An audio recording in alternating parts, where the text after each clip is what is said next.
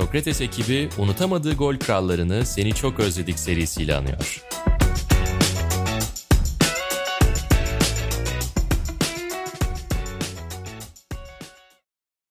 Seni çok özledik de La Liga versiyonunda İlhan Özgen'le beraber La Liga tarihinin unutulmaz golcülerini ve sezonlarını konuşmaya devam ediyoruz.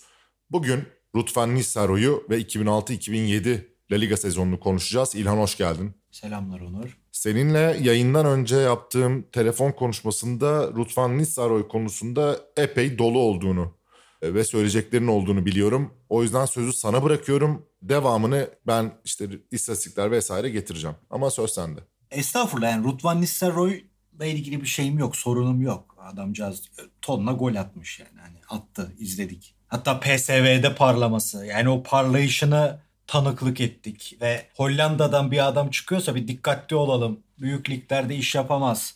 Ee, ön yargısını yıkan adamlardan. Suarez de bunlardan falan filan ama Şimdi biz Onur'la bu programı yapmadan önce ne kadar izlemiş de olsak Romario'dan itibaren bunları yani mega hafızamız olmadığı için Flash TV'de çıkan ustamız gibi tekrarlamakta fayda var diyoruz. Yani ben de eski maçları bir finali 5 kez 6 kez izlediğim oluyor. Şimdi Nistelrooy'un gollerine bakıyordum ve aklıma şey geldi. Yani bunu ofiste söyleyen arkadaşlarımız da oluyor zaman zaman.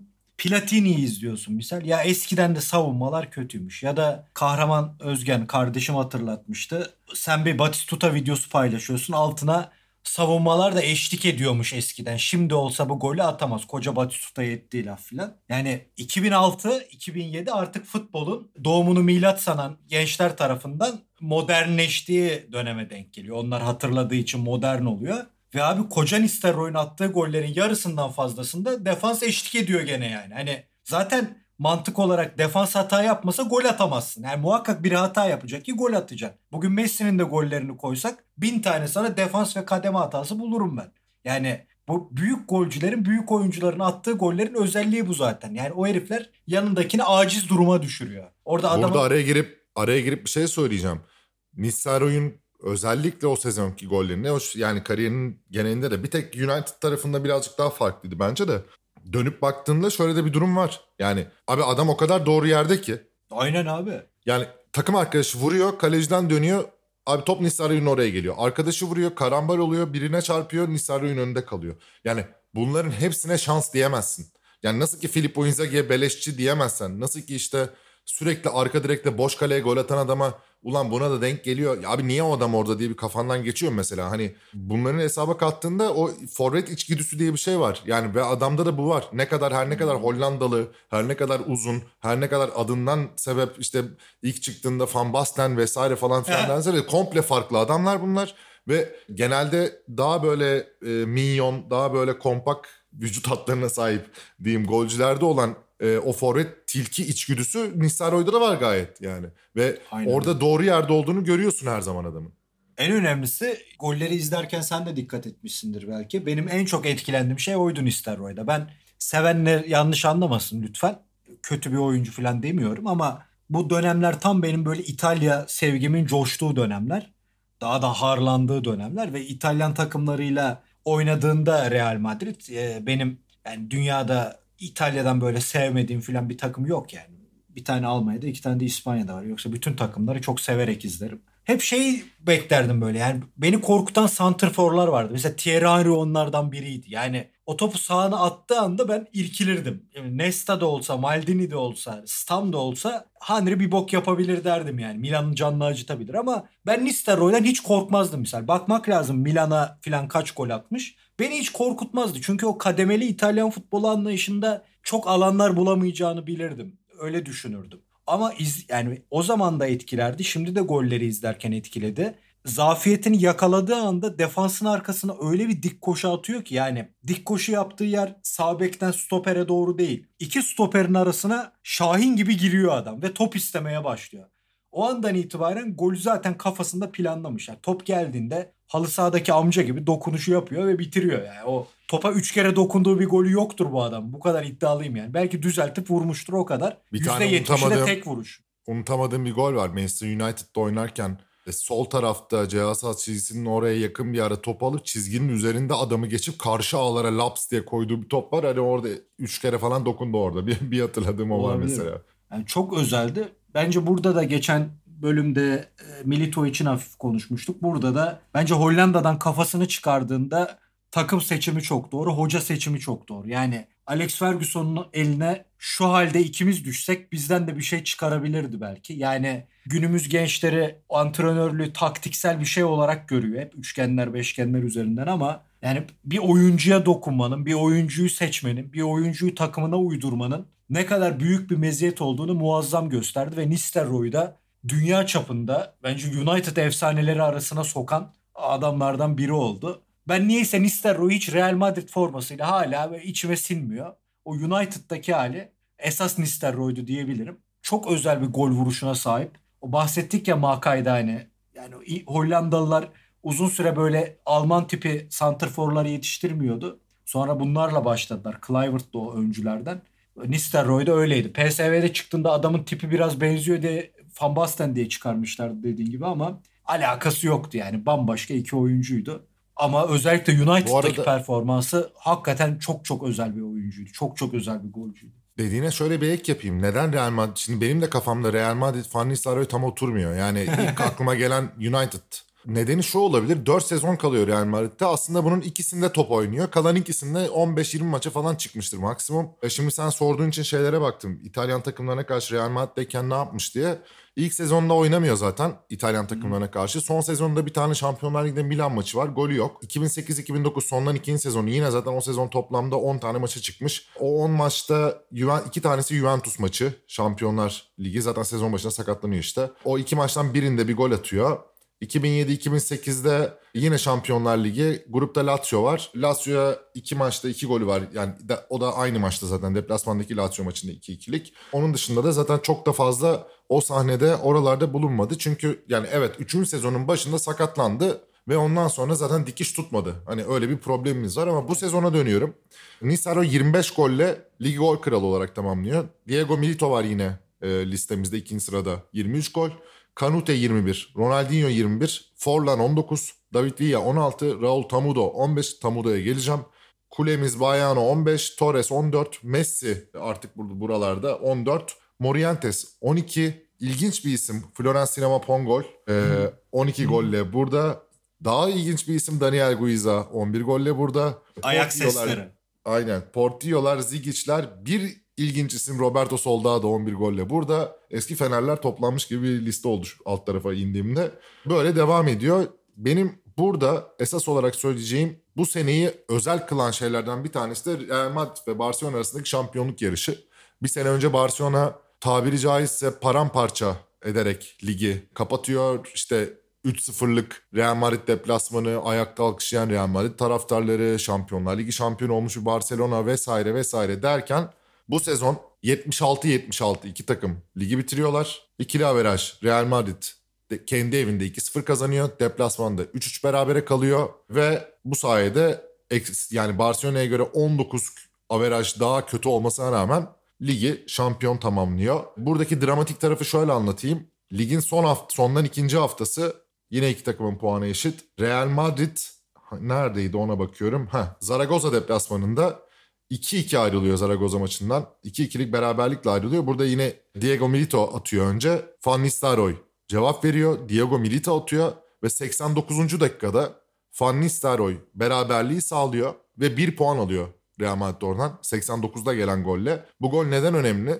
Çünkü aynı anlarda Barcelona kendi evinde Espanyol'la oynuyor. Kazansa son haftaya önde girecek. Nistelrooy o golü atamasa zaten önde girecek. Ama Espanyol karşısında 2-1 öndeyken Messi'nin 2 golüyle 90. dakikada sahneye Raul Tamudo çıkıyor ve golü atıyor. Büyük ihtimalle Espanyol'un Barcelona'ya attığı en büyük kazıktır tarihteki Hı. diye düşünebiliriz. Birinde 90'da gelen Espanyol golü, diğerinde yine 90'da gelen Real Madrid golü son haftaya Real Madrid'i yine önde taşıyor ve iki takım da son hafta kazanıyor ve Real Madrid şampiyon oluyor. Ama buradaki esas hikaye şeylere de baktım tekrar. O Barcelona Espanyol maçının özetine. Abi işte son 5 dakikaya girilmiş. Bütün herkes şeyde kulaklıklar takılmış. Diğer maçta ne oluyor? Herkes onları dinliyor. Barcelona 2-1 önde ulan tutacak mıyız tutamayacak mıyız? Real Madrid yenik. Tak bir haber geliyor Real Madrid attı vesaire ama hala takım önde hala şampiyonluk burada. Abi çok alakasız bir yerden bir taç atışı oluyor işte Tamudo'yla kimdi hatırlamıyorum. Turam galiba birbirine çarpıyor falan top çıkıyor. Oradan gelen top sağ kanada gidiyor. Abi Rufete topu içeri çekiyor. Derin pas. Offside'ı bozan biri var orada. O da Oleguer. Ee, ve yani bütün savunma ip gibi Oleguer çok alakasız bir noktada yarım metre bir metre offside'ı bozuyor. Tamudo kaleciyle karşı karşıya golü atıyor ve bütün sezonun anı olarak da resimlere yani o bir o resmi hatırlıyor herkes şu anda. Ee, Barcelona'da şampiyonluktan ediyor. Ki Real Madrid açısından da bütün o rekabetteki Barcelona buradan alıp işi daha da yüksek bir noktaya çıkaracak ama o araya sıkıştırdığı şampiyonluklar adına da çok önemli bir imza diyebiliriz. Sezon sonunda da Capello kötü futbol oynattığı için kovuldu şampiyon oldu. Onur kafama takıldı. Nistelrooy Milan'a da gol atamamış United'dayken. Juventus atıyor da ben, mı? Ben Milan'ı sayarım İtalyan savunması olarak. Juventus'ta her ülkeden adam vardı. Onu saymam İtalyan savunması diye. Nistelrooy'a karşılaştığın en iyi savunma oyuncusu sorusu sorulmuş. Şampiyonlar Tahminde Ligi'nde bulunabilir miyim? bulun buyur. Nesta. Şampiyonlar Ligi'nde Milan'a karşı oynadığım bir maçı hatırlıyorum. Cafu, Paolo Maldini, Nesta ve Stam geri dörtlüdeydi. Orayı orayı deşmesi imkansızdı. Orayı delip geçmesi imkansızdı demiş. Yani hakikaten ben demek ki 16-15 yaşında da futbol gözüm varmış. Hiç korkmazdım. Bak adam da adam da korkuyormuş demek ki Milan'la e, o savunma Abi hattıyla. savunma hattını bir daha söyleyelim. Sağda Cafu. Solda Maldini. Ortada Nesta ve Stam. Yani Aynen. bir zahmet. Yani Liverpool 6 dakikada bir yolunu bulup deldi ve tarihe geçti işte. Ve bu arada bu Hakikaten- sezon bu pardon bölüyorum. Bu sezonla ilgili şunu da söyleyip sana bırakayım. Abi Nistelrooy'un bu sezonki performansını asıl önemli kılan şu. Lige 15 maç ilk 15 maçın sadece 3'ünde gol atıyor ama birinde 3 birinde 4 tane attığı için hani 8 golle gene de 15 maçın 12'sinde ortada yok. Abi herif ligin son 8 maçının 7'sinde gol atıyor son maç hariç. Zaten son maça çıktıklarında kendi evinde Mallorca onu kazanıyorlar şampiyon oluyorlar ama abi ondan önceki maçları söylüyorum. Real Madrid 2, Valencia 1. Bir gol farkla kazanmışsın. Adam bir tane gol atmış zaten. Onu geçtim. Bilbao 1, Real Madrid 4. 2 gol atmış. Real Madrid 3, Sevilla 2. Bu maçta herifin gene 2 tane golü var. Real Madrid 4, Espanyol 3 gene atmış. Huelva 2, Madrid 3. Bir tane atmış. Bak bunların hepsi dip dibe geçen yakın maçlar. 5 maçın 4'ü böyle. Madrid Deportivo maçında gene atmış. Üst üste 6. maçı ve abi en son işte artık o Zaragoza deplasmanında attığı 2 gol. Yani 90. dakikada attığı golle beraber zaten şampiyon yapıyor. Yani son 8 haftayı da Real Madrid taşıyan adam şampiyon. Yani en ufak bir fire vermemesini sağlayıp şampiyonlukta bence en büyük de pay sahibi diyebiliriz. Yani şu performans bile bana onu gösteriyor. Ve ilk sezonu. Onu da söylemek lazım. Yanılmıyorum değil mi? İlk sezon olması İlk lazım. sezonu. Aynen. Aynen Çok öyle. büyük iş. Ya bu arada Şampiyonlar Ligi'nde de grupta 4 tane atıyor. Son 16 turunda deplasman golüyle eleniyorlar Bayern Münih'e. 3-2 önce 2-1 pardon önce 3-2 yeniyorlar içeride. Deplasmanda 2-1 yeniliyorlar. İki maçta da golü var. Onlarda da golü var. Grupta 4 tane golü var. Yani adam daha ne yapsın? Hani Tabii tabii canım ya. ya. Bizim demek istediğimiz şey de özellikle 2000'lerin başında o United'daki ilk iki senesinde inanılmaz bir şeydi. Yani hakikaten inanılmaz bir şeydi. Şampiyonlar Ligi'nde her maçta gol atıyordu. Ligde atıyordu. Ya ondan dolayı bizim aklımızda United'da Nistelrooy olarak kalıyor. Daha çok yer ediyor. Yoksa al açayım bakayım 68 maç oynamış 46 gol atmış Madrid'de de. Büyük iş yani. Bir Ama de işte Madrid son iki gibi bela yok. bir takımda. Aynen öyle. Yani aslında son iki sezonu var ama yok. Yani United'da 5 sezonun 4'ünde 20 golün üstüne çıkmış. 25'i var, 23'ü var vesaire vesaire diye devam eden adam Real Madrid'de geliyor. İşte bahsettiğimiz bu şekilde geliyor. Yani o 2006-2007 sezonu geldiği sezon takımı alıyor, şampiyon yapıyor. Ertesi sezon yine gollerine devam ediyor. Abi 3. sezonun başında sakatlık ve ondan sonra kaybolan bir kariyer. Zaten ondan sonrası da dikiş tutmadı. Yani işte Hamburg, Malaga falan falan diye devam eden bir durum var. Hatta Türkiye'ye falan da yazıyorlardı zaten bitti diye adam. Yani özel bir oyuncuydu. Bunu net bir şekilde söylemek lazım. Kesinlikle. Nevi şahsına münasır bir oyuncuydu. Hani şöyle söyleyeyim. Van Nistelrooy özelliklerine sahip çok oyuncu vardı hatırladım ama Van Nistelrooy fiziğine sahip değildi. Ya da Van Nistelrooy fiziğine sahip çok oyuncu hatırlıyorum ama onlar da Van Nistelrooy'un özelliklerine sahip değildi. Ee, o açıdan o bileşim benim gözümde hep birazcık daha değişik. Onu hepsinden birazcık daha biricik birinden hepsinden biraz daha ayrı halde e, bakmamı sağlıyor diyeyim. Evet evet ya. Yani dediğim gibi bir de çok iyi işleyen bir United'da da çıkışını yaptığı için yani tamam PSV'de hepimiz tanıdık da esas kendini kabul ettirmesi o United'daydı. Parçalar muazzam olunca hakikaten çok çok ne diyeyim ya çok prestijli bir forvet. Çok acayip bir santrfor. Yani geçen konuştuk ya işte Maka'ya bakıyorsun herif doğru düzgün şey oynamamış. Milli takım oynamamış işte. Hani sebeplerinden biri de bu herifti aslında. Bir diğeri Clivert'sa biri de buydu. Milli takımına bakıyorsun 70 maç 35 gol. Yani milli takım için muazzam ki 2002 gibi katılamadıkları turnuvalar falan da var. Elbette çok çok yani Van Basten değildi. Belki biz biraz onun için en başta soğuk davrandık kendisine. Çünkü Van Basten bambaşka bir olay ama o pis golcülük dediğimiz olayda üstadlardan biriydi. Senin bahsettiğin arada... gibi go- gollerine bakıyorsun. Kaleciden sektiğinde sanki adam hani piknikte top oynarken falan beleşçiler olur ya sinirlenirsin. Yani onun gibi duruyor gibi. Sanki offside falan tınmıyor gibi. Ya da ona offside bayrağı kalkmıyor gibi. Ama işi bitiriyor aniden. Bu arada ben şeyleri çok severim forvetlerde. Yani topu kalecinin alamayacağı yani en doğru yere gönderen bazı şeydir. Yani bunu futbolcular söylediği için söylüyorum. Kendim futbolcu olduğum için değil.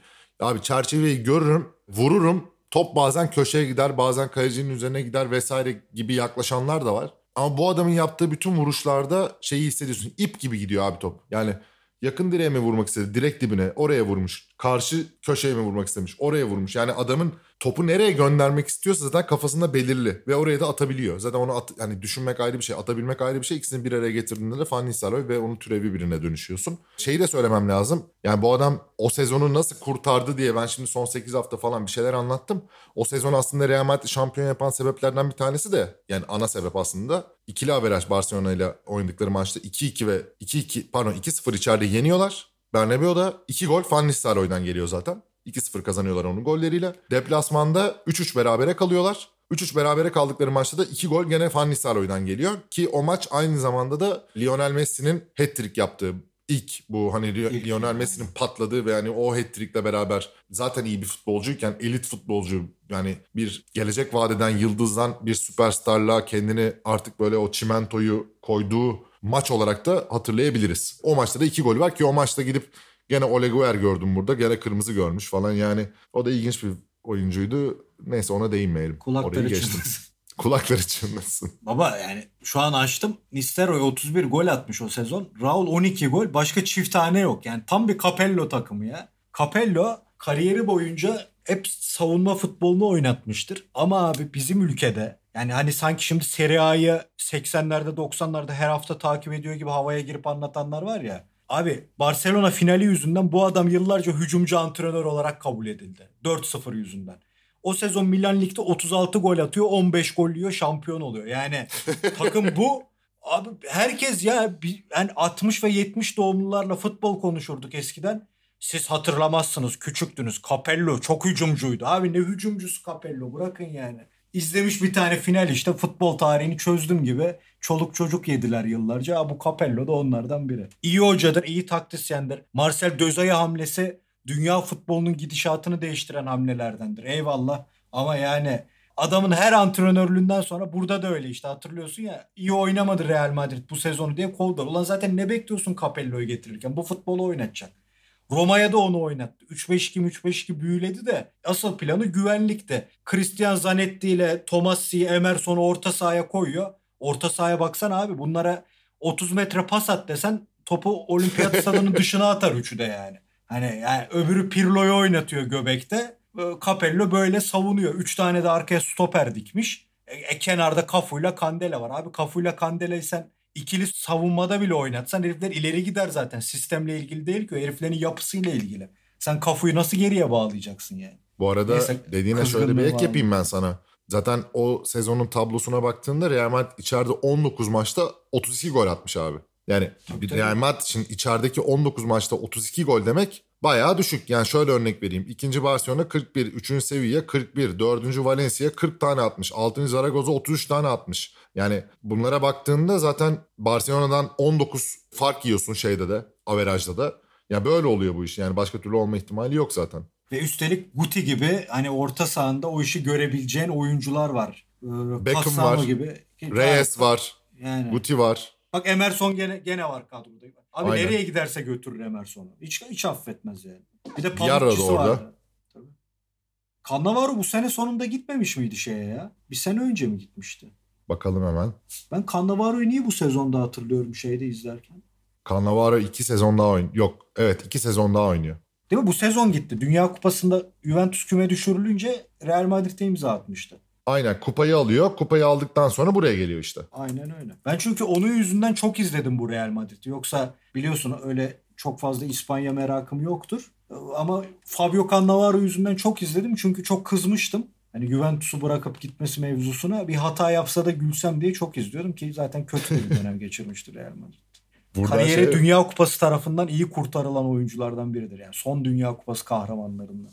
Ben severim ama ya. Çok severim. Abi sevdiğim dünya bak oyuncudur. Beckenbauer'ler falan var yani dünya futbol tarihinin babaları. 74 Dünya Kupası'nda Beckenbauer bile 2006'da Cannavaro'dan daha kötü, daha şeydir, sönüktür. O kadar diyeyim sana. İnanılmaz bir turnuvaydı. İnanılmaz bir şeydi yani. Abi bir de zaten Nesta sakatlanıyor işte falan. Onun üzerine Aynen. hani bütün her şeyi üzerine alarak neredeyse orada Buffon'la beraber arka tarafı tamamen topa yani süpürdüler orayı yani. Tabii tabii. Sen bir Guti övmek ister misin burada? İsterim. Çok yani gençler biraz fazla abartıyor bugün. Çünkü şey var. Yani goals and skills'ine baktın mı adamın gidip öpersin adamı tamam mı yani? Hani sen neymişin de sana İspanyollar heykel meykel dikmemiş dersin. Çünkü goals and skills öyle bir şey. Öyle lanet bir şey yani. Hani Onur Erdem'in kalecilik kariyerini de ve Murat kurgulasa derler yani. Ulan Schmeichel'ın adı anılmazmış Onur'a fırsat verseler. Baba benim iki tane maçım var. Bir tanesi misal. ben kaleden çok sıkıldım. Forvet oynayacağım dedim. Bir hazırlık maçı. Abi 3 tane gol attım. Biri sol ayakla, biri sağ ayakla, biri kafayla. İşte. Hayatımda başka öyle bir maç yok. Bir tane de büyük sahada oynadığımız yani 11-11 oynadığımız maçta kenardaydım. Kalede oynamayayım hazırlık maçı dedim. Sonra oyuna gireyim dedim. Girdim abi daha bak kenardan taç çizgisinin içerisine adım attım. Yüksek bir top geldi top önümde sekti. Birisi benimle hava topuna çıktı. Kafayla vurdum onu geçtim. Top gene sekti. Bağış abi geldi. E onu geçmek de kolay oldu orada. Havadan geliyordu top. Topu bir daha kafayla önüme attım. Böyle iki kere topu önüme atarak iki tane adam geçtim. Sonra baktım kale uzak ama falan top da güzel çekiyor. Abi çat diye bir koydum. Abi top direği böyle yalayarak çıktı. Atsam büyük ihtimalle o halı saha tarihinin yanlışlıkla en güzel golünü atmış olacaktım ama mesela onu da koysan Goyzen Skills'e o 3 golle beraber ve amatör küme falan görürdüm yani öyle söyleyeyim Yani bence. ya da şey derlerdi savunma o zaman kötüymüş futbol modernleşmiş. Ulan koca. İngiltere milli takımı savunmasının kurgusuna laf ediyor. Malaga'ya gol atmış Messi onu sorgulamıyor. Lan Malaga'nın oyuncularına İngiltere'de Hoddle'ın kariyerini versek sülalesini satıp gider adam yani. Hani sen ne diyorsun İngiltere'de orada şeyler Terry Butcher'lar falan savunmayı bilmiyor. Malaga'nın kurgusu iyi. Çünkü modern futbol benim yaşım yetti ya abi. Neyse Guti'yi öveyim biraz. Evet. Elbette tarihin en acayip adamı falan diyenler oluyor. Yavaş'ın da çok zarif bir oyuncuydu ve canı çok nadir futbol oynamak isterdi ve oynarsa da topuk pası büyük bir simge bence de o zarafetiyle ilgili ama burada da Nistelrooy'un gollerin at, gol attığı maçların özetini izlerken Sevilla maçına takıldım. Ya muazzam ya. Yani ara pası, topu alıp verişi. Ben Dani Pareo'da da onu çok seviyorum. Topu veriyor, alıyor, uzun atıyor, tekrar koşuyor. Yani o dinamo orta sahalar, dengeyi, o organizasyonu ayarlayanlar ve İspanyolların bu konudaki büyük yeteneği. Yani 60'ları izliyorsun. Dünyanın en pahalı oyuncusu Luis Suarez. Bir İspanyol orta saha, oyun kurucu. Inter'e Avrupa Kupası'na götürüyor. İşte 80'lere geliyorsun. İspanya'da Vazquez diye bir oyuncu var. Bugün izlediğinizde büyülenirsiniz. Yani muazzam bir organizatör. Harika bir yetenek. Pas olsun, top hakimiyeti olsun. Hani Xavi diyoruz, Iniesta diyoruz. Hep büyük sahnede çok uzun süre kaldılar. Büyük işler yaptılar ama işte Parejo, Guti ya bu adamları da anabiliyorsun arada. Yani Bakero'yu Vale, anabiliyorsun. Valeron'u anarsın, Cazorla'yı Yaşa. anarsın. Aynen Yani öyle. milyon tane topçu var bunun gibi. Santi Cazor'la izlemesi çok çok keyifli bir oyuncuydu. Çok güzel söyledin. Yani bu açıdan o kültürü o kadar muazzam yaymışlar ki yıllara. Ne kadar 2000'lere kadar büyük başarılar görmeseler de hep orta saha yetiştirdiler. Hep büyülediler. Ya Guti de bunun iyi örneklerinden biriydi. Onun da yad edelim yani. Hakikaten özel bir oyuncuydu. Buradan o zaman son olarak gol krallığı tablosuna dönüyorum. Burada dediğim gibi özel isimler var. Kanute burada baş gösteriyor ve yani inanılmaz bir kariyeri oldu Sevilla'da gerçekten. Bence o kadar büyük bir topçu değildi.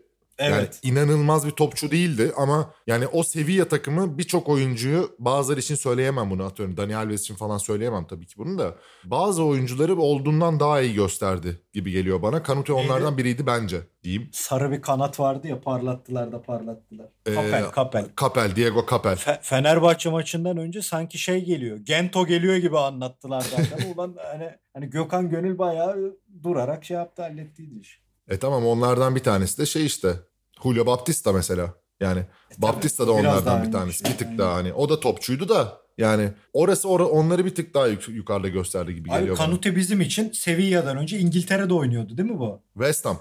Yanlış hatırlamıyorum. Aynen bir de başka bir tak yani bizim için şuydu Kanute. Peste biri alırdı onun takımını. Uzundu bu dikerdi oraya top şişirirdi. Yani Kanute bizim için İngiltere'deki performansı buydu. Bu Ama arada Sevilla'da- ayaklarına falan hakim topçudur aslına bakarsan da. Yani hiç Tabii, öyle tabii. gözükmüyordu yani. Hani buradan West Ham var. West Ham. Lyon, Tottenham, Sevilla. Ondan sonrası Beijing, Beijing.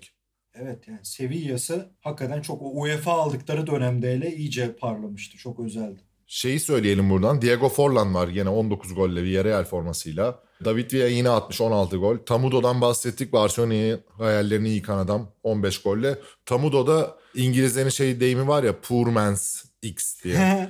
poor man's Raul gibi bir durum var onda yani. Or, yani öteki Raul diyeyim ona. Fernando Bayano 15 golü var. Messi'nin dediğimiz gibi 14 golü var. Ee, ve Messi'nin yanlışım yoksa ilk çift tane sezonu olması lazım direkt La Liga'da. Morientes 12 gol. Sinema Pongol 12 gol atıyor. Recreativo adına. Daniel Guiza'mız var 11 golüyle. Soldado'muz var 11 golüyle. İki eski Fenerbahçe forveti. Bir eski Galatasaray, Fenerbahçe, Beşiktaş transfer adayımız Nikola Zigic var 11 golle. Ee, İnanılmaz Javier Portillo adam. yine 11 gol. Samuel Eto'o 11 gol. Luis Fabiano Sevilla o da selam demiş hepimize 10 golle. Espanyol'da da Luis Garcia 10 gol. Yaklaşık bir 20 oyuncu falan var 10 gol sınırını geçen. O açıdan da verimli bir sezon olmuş diyebiliriz aslında. Yani Zigic'i izlerken hiç ben ne izliyorum lan dediğin oldu mu ya? Benim yani Abi Zigic şöyle olmadı. Tam onlar Yan Körler'le eş dönem ya. Aha. Galiba şey geçer akçe gibi göründüğü bir dönem var. Abi iç- ileriye koyalım bir tane ayı. Atalım. Yani sıfır mobilite. Bu arada yani gerçekten bak Yan Koller, Yan Koller daha böyle bence ayı gibi gözükmesine rağmen bence bir tık daha çevik, bir tık daha topçu topçu bir oyuncuydu. Abi Zigic'in mobilitesi sıfır ya. Yani ben adamın sahada koşar hareket yani iki ayağının da yerden kesildiği noktada koştuğu sırada böyle Aynen. 3-5 metre kat ettiğini hatırlamıyorum ya. Aynen. Ya şeyde Koyler'de şey vardı. Yani Kenneth Anderson'da çok görürdük o çok sırık santrforlarda. Mesela Anderson'da verkaça girersin. Ayağını tekte öyle bir açıda topa sokar ki acayip bir duvar pasıyla Evet. orta sahaya ya da ikinci forveti pozisyona sokar. Kollerde o özellikler falan vardı gene. Abi bunda hiçbir şey yoktu. Yani 2 metre boyu vardı bir tek. E zaten sıkıyordun. Ya bu Zigic'i şeyde kullanıyorlardı ya. Bizim ırmak mı ya? Irmak galiba. Abi yanlışım yoksa ırmak olması lazım. Abi PES'te bunu alıyordu. Şişir Allah şişir kafayla gol. İşte. Şişir Allah şişir Aynen. kafayla gol. Çıldıracaktım ya bak yani. Bunu bana karşı kullanan biri vardı. Çok nefret ediyordum ondan da. Tam hatırlayamadım şimdi kendisini. İşte- töhmet altında da bırakmayayım ırmağı şimdi burada İşte da. Kanute de İngiltere'deyken öyleydi. Bizim PES oynayıcıları arasında, kul- e, oynayan gençler arasında. Zigic ve bunları kullanmak da zor işte Onur yani. Herkes de kullanamaz. Abi bir kere çok iyi Onun kanat oyuncu olması vardı. lazım. Top kesen kanat oyuncu olması lazım. Ya da çok iyi duran top kullanan adama ihtiyacım var. Başka türlü ne yapacaksın ki abi bu adamı? ne işine yarar yani? Buradan hatırladığım bir isim de yani ona da bir selam çakıp buradan devam edelim diye söylüyorum. Morientes. Yani bu seride kendisine değinmeyeceğiz. Ee, ama daha önceki bölümlerde de bir iki adı geçti de. Evet. Ya ben kendisini çok severdim. Onu söylemek istedim sadece. Güzel, asil bir forvetti. Tatlı bir forvetti. Hiçbir zaman böyle takımımı alsın, sırtlasın diyeceğim bir forvet değildi ama çok iyi bir forvetim varken yanında Morientes'te neden olmasın diyeceğin isimlerden biriydi bence. Bayağı da severdim. Onu da buradan anmış olayım. Ben de Guiza'yı almak isterdim ama neyse adamı Türkiye'de çok harcadılar. Yeterince. Zaten bu. Hetafe sezonun üzerine bir tane 27 tane attı galiba gelecek bir sonraki sezon. Ondan sonra işte Aynen Euro öyle. 2008'i var falan falan diye devam ediyor. Bir sene sonra bir sene sonra gol kralı olacak işte adam yani. İşte o 27 gollü sezonu olması lazım. Aynen öyle. Bir bölümün daha sonuna geldik diyelim o halde. Rutvan Nistelrooy'u Normal- 2000 Normal dönemi kapadık. Normal, dönemi kapadık. evet. herhalde, Şimdi son iki bölümde iki tane sapıkla karşınızda olacağız. Ee, yani sapıklara gelene kadar futbolculardan bahsettik size. Sevdiğimiz futbolculardan, insana benzeyen futbolculardan, kendi döneminde diğerlerinden daha iyi olan, bir adım daha iyi olan, belli dönemlerde parlama yapan, belli dönemlerde yükselişe çıkan, belki iki sezon boyunca kendini gösteren ama unutturan. 8 bölümde size bunları tanıtmaya çalıştık. Şimdi karşımızda gerçekten iki tane tam anlamıyla sapık var. 9. ve 10. bölümde o iki sapıkla ilgili görüşlerimizi sizinle paylaşacağız. Premier Lig ve La Liga'nın golcülerini anlatmaya devam ediyoruz. La Liga tarafı bizde, Premier Lig tarafı Ozan Can ve Emre'de. Biz 8 bölümü bu andan itibaren geride bıraktık. 9 ve 10'a hazırlanıyoruz. Bir sonraki bölümde görüşmek dileğiyle ben Onur Erdem, İlhan Özgen'le beraber karşınızdaydık. Hoşçakalın. Hoşçakalın.